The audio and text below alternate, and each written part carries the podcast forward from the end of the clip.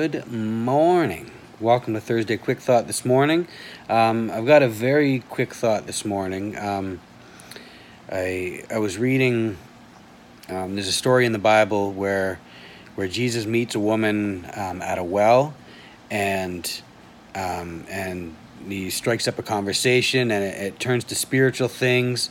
And at one point, Jesus says to her, go get your husband. And she says, I don't have a husband. And Jesus says, well, yeah, you're right in saying that, because you've had 5 husbands, and the guy you're with now, he's not even your husband. And then she says something about, I perceive you to be a prophet. She realizes that Jesus knows things about her that most other people don't know.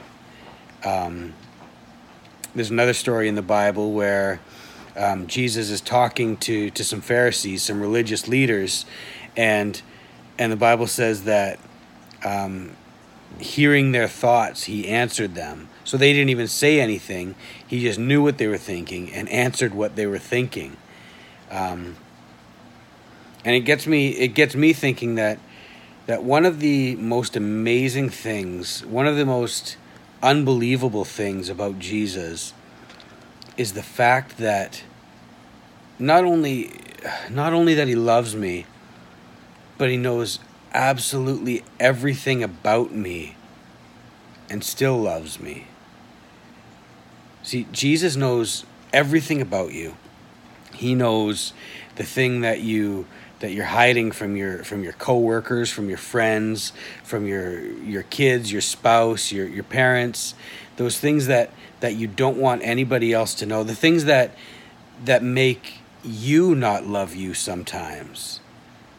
Jesus knows that stuff, and he still comes after you. He still shows up. See, this woman at the well, he showed up to her.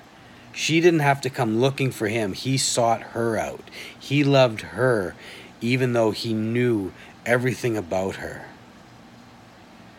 To be fully known and to be loved, it's a pretty special thing. And that's what Jesus offers.